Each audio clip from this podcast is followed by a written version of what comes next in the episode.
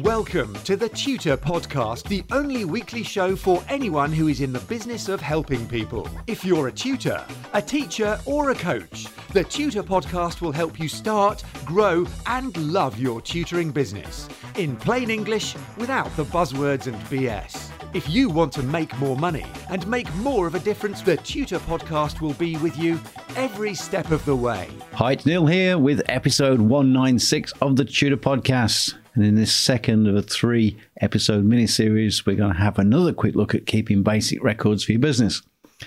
This time, we're looking at the sales side of things.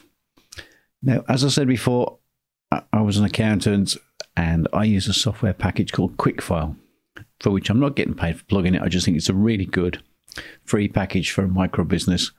And if you're a slightly bigger business, it's just 45 quid a year. Now, that's a bargain it's powerful and it's, it's pretty cheap. There are lots of other options out there like QuickBooks, Xero, Sage, and many, many more. And your accountant may have a preference, but they all do the same basic things. They track your purchases, your sales, and your expenses, integrate with your banks, give you the ability to check things over.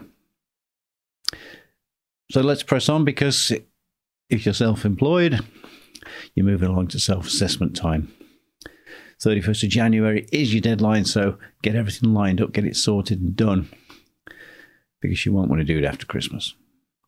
So, sales guys, even easier to track than all your purchases.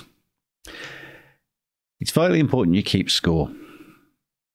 So, don't bullshit yourself and say that you're not going to record all your sales, especially the cash ones, because the taxman doesn't need to know about it sleep at night, guys. It's a lot easier than looking over your shoulder, wondering whether you're going to get busted for dodging your taxes. There's plenty of ways you can reduce your tax burden quite legally. And we looked at some of those in the previous episode. We'll look at some over the next one as well. Don't let everything devolve into a state of chaos so that it's two days before you've got to file your accounts and you don't have a clue what's going on. Chris, my accountant, says he usually gets carry bags full of receipts. And he also says that some people have absolutely no idea of what they've sold during the year either. Now, from a management point of view, if you've got no records, you've got no control. So everything you're doing is guesswork. You don't know if your business is growing or shrinking, where you were compared to last year, and what are you really earning. In the the world of COVID, there are grants and things available. Now, if you've got records that prove that your business has been impacted, you can obtain grants, which can be a little bit of a help. If you've got no records and you're not recording all your sales, how do you know? Honestly, guys, you can't plan anything if you don't know what's been going on. You can't forecast your cash flow, predict how much money you're likely to have in reserve at any time You can't look ahead and plan purchases. So it's a really simple system I'm going to suggest to you. It's effortless. A simple day sheet. Just write all your sales down during the course of the day of everything you sold. Do it every day. You'll remember who's paid, how much, and via what route, if they've gone via your card terminal machine, if they've given you cash or a check, or they're paying by bank transfer.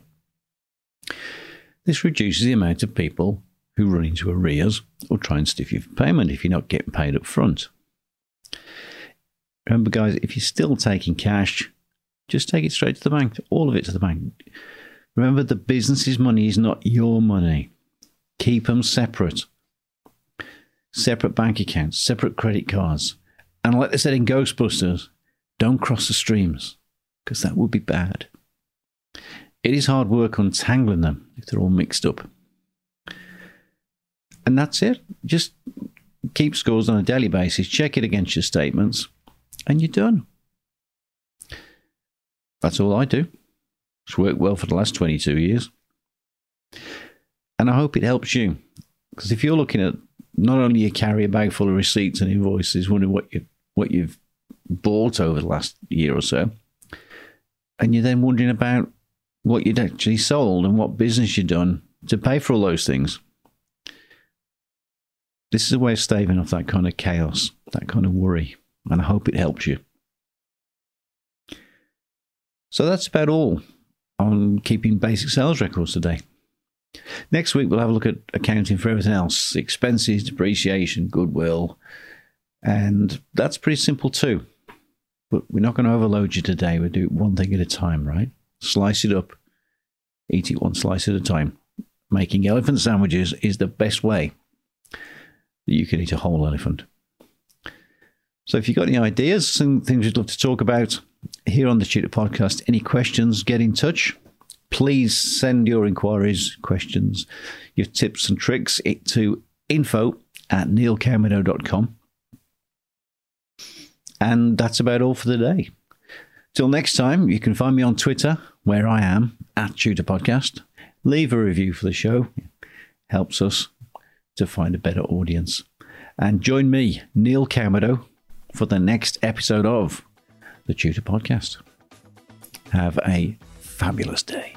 Get in touch with the Tutor Podcast via email or social media, and the Tutor Podcast team will be listening. Subscribe on iTunes, and you'll automatically get the latest episode directly sent to your device. And remember to share, rate, and review TTP so that we can help other people to start, grow, and love their tutoring businesses.